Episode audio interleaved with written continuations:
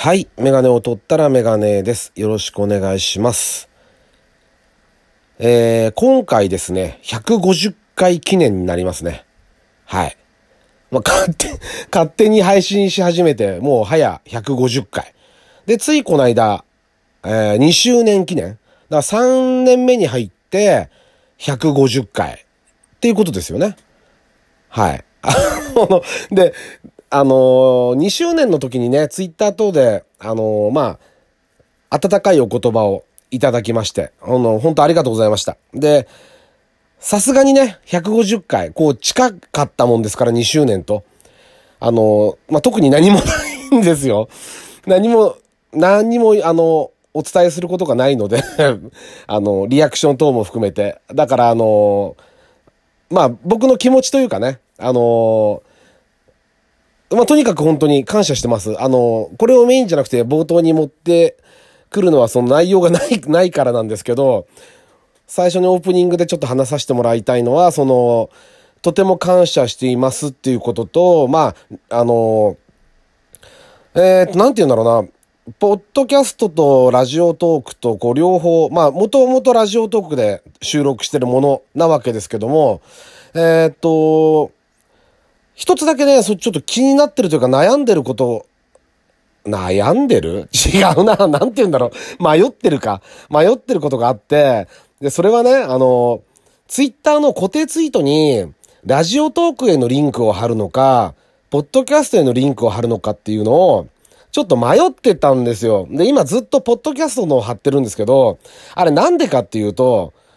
本来ならば、ラジオトークで配信してるわけですよね。それに紐付けてポッドキャストだから、ラジオトークの方を貼ればいいんですけど、単純に、ポッドキャストの方が聞いてる人が多いんですよ。ただそれだけなんです、理由は。で、今、ラジオトーク界隈もかなり盛り上がってて、あのー、まあ、ポッドキャストはね、皆さん有名な方々なんかは、こう、コラボなんかしたりして、あのー、横のつながりを持って仲良く、こうやってらっしゃるわけですよ。僕は全然そういう、その、あの、枠には入ってないんで関係ないっちゃ関係ないんですけど、あの、まあ、そういう方々がたくさんいて、で、ラジオトーク界隈も今ね、そういうコラボなんかを始めたりして、やってるみたいですね。はい。あの、まあ、そういう、なんて言うんだろう。僕は多分ね、向いてないんですよ、そういうの多分。あの、勝手に一人で喋ってるおじさんっていう方が、僕の意図としても合ってるし、あの、多分お声もかからないんでいいんですけど、あのー、そこだけね、ちょっと気になってて、ラジオトークの方を貼るのが、本来の筋なのかなとかっていうのはちょっと思ってます。だから、ずっとそこはね、実はね、悩んでるんですよね。ただ、さっき言ったように、うん、ポッドキャストの方がね、えー、っとね、数を言うと恥ずかしいんで言わないですけど、言わないけど、あのー、3倍ぐらいかな。3倍は大げさかな ?2 倍、倍、3倍、2倍、3倍ぐらい聞いてらっしゃってる、くれる方がいるんですね。で、あの、そういう風にしてます。だから、うん、しばらくはそうする、そうするしかないかなとかね、ちょっと悩ましいところではありますよね。まあ、固定ツイートにする必要もないじゃないんですけど、一応こういう活動をしてるんですよって、そんで、それが、まあ、150回やってるわけですよ。何を話したか。ねで、ふとこう思うと、まだやってないこととかもあるんですよ。あの、話そう話そうと思っててずっと忘れてるのこの間思ったのが、あの、電動アシスト自転車僕買ったって話したと思うんですよ。2月に買って、4月に来たんですよ。で、その後4月の後コロナでほら、外に出ちゃいけないみたいな、あったじゃないですか。で、あんまりこう外で大満喫して乗ることができなくて、でも、まあ、ちょこちょこ乗ったりテストみたいな、こう、どれぐらいのバッテリーの持ちのこととか、あの、機械的なことあの、まあ、ブリヂストンのの自転車だったんで、改正、改正じゃないや、回復充電か。とかっていう装置も含めて、いろんなこう話すことがあったんだけど、すっかり忘れてるっていう、多分話してないと思うんですよ、この話。でもね、うかうかしてると新型が出ちゃうんで話そうかなとは思ってますね。その辺もだから100、まあ、200回に向けて何話そうかなとかって、いろいろ考えてる中の一つではありますよね。まあ、いつも通り、あの、こんな感じで続けていければいいなとは思ってるので、あのまあ、できるだけやっていこうと思ってます。本当にありがとうございます。えー、っと、それでは、行きたいと思います。第150回ですね。ラジオにメガネ始めたいと思います。よろしくお願いします。はい。えー、まあ、それはそれで置いといて、で、あのね、うんと、鬼滅の刃ですよね。今更ですけど、あの、うちの息子がね、すごい好きで、小学生には結構やっぱ刺さるんですかね。で、あのー、今映画がすごいじゃないですか。興行収入とか。で、あれすごいいいことですよね。まあ僕はアニメも好きだし、あのー、ああいうあ、映画業界とかの人もすっごい苦しいじゃないですか、今。この状況で。実際は映画館がものすごく換気されてるし、実際はね。で、あのー、こう、なんて言うんだろう、前後左右席を開けてとかって対策をしっかりしてくれてるけど、やっぱりちょっと心の中にあの密室というか密閉空間にいるっていうのが引っかかってるっていう方もたくさんいらっしゃると思うんですよ。で、うんと、そこに来て、こう、みんながそれでもやっぱり見たいんだっていう、で、もうなんか、過去最高になるんじゃないかっていう興行収入がとかって今言われてるじゃないですか。だから、あの、鬼滅の刃はいろんな人を救ってるんですよね。そういう意味では。あの、すごくいいと思うんですよ。だからあの、例えばね、職場なんかに置いてある自販機なんかでも、コーヒーだったかな？缶コーヒーなんかもコラボ商品で、あの、微糖と普通のタイプと2種類で、計何種類かな？なんか十何種類だか？あの、柄が違うのがあるとか、ああいうこう、どんどんどんどんこう展開していくことでいろんな商品に、いろんな業界にこういい影響を多分与えていくんだろうなと思いますよね。で、ああまあ、なんでコーヒーなんだろうなと思いますよね。子供コーヒー飲まないから、から大人が見てるのかなとか、いろいろちょっと考えたりと思ったりもしましたけど、それも含めて、あの、で、うちにもね、漫画がね、あるんですよ、全部。全部っていうか、まだ最終回してないらしいんですけど、22巻までかな、1巻から。で、あって、で、それを、あのね、僕はね、実は見てないんです。鬼滅の刃。あの、なんでかっていうと、あれね、最初、だ、1巻。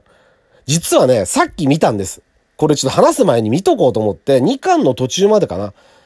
見たらちょっと印象変わりましたけど、もうね、巻で、あの、読み始めてすぐに、あの、家族がもう惨殺されちゃうじゃないですか。で、あれでもう、ハートが折れちゃったんですよね、もう。あれでもう、ああ、もう、もうか、見てられないですよ、悲しくて。昔は結構大丈夫だったんですけど、例えば昔で言うと、皆さん、だ、ど、そうだろうな、だ、誰の世代だろう。僕の世代より上が、これ聞いてる人たちはわかると思うんですけど、多分。仮面ライダー V3 の風見四郎ですよね、確か。あの人って、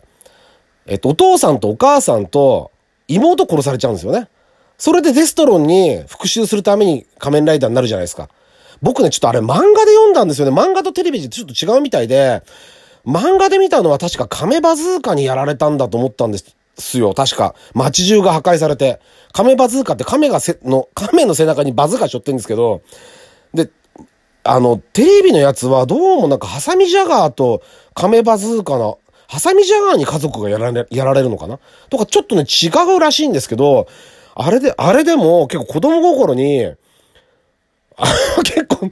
ショックだったんですけど、なんか、あのー、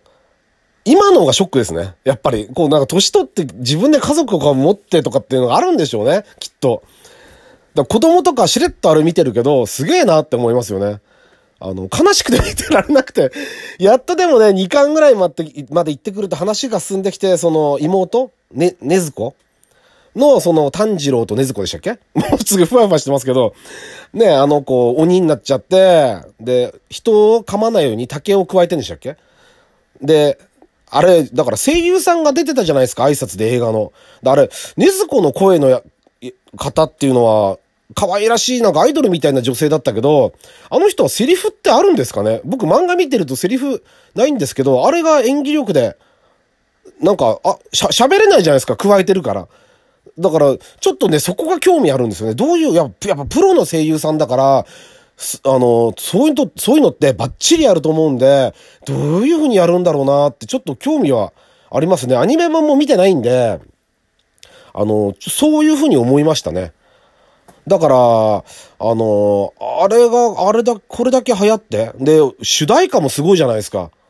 で、映画版の主題歌も含めて。た、ただね、僕思ったんだけど、ああの主題歌、じゃあ、例えば残酷な天使のテーゼ、エヴァンゲリオン。あれももう25年とか経つらしいですけど、あれってあの当時でもちょっと若干、懐かしいような香りがちょっとしたんですよ、あの歌って。多分ね、あれは安野さんがわざとそうしたんじゃないかなと思ってるんですけど、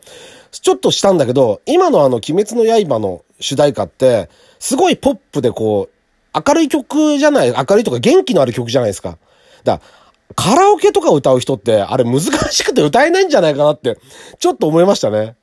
うん。あのー、そ、まあ、そこを狙ってないのかもしれないけど、あの、ちょっと僕はそういうふうに、おじさんがちょっとカラオケで歌う歌じゃないですよね。残酷な天使のテーゼはいける気がしますけど、飛べガンダムとかあたりはいけますけど、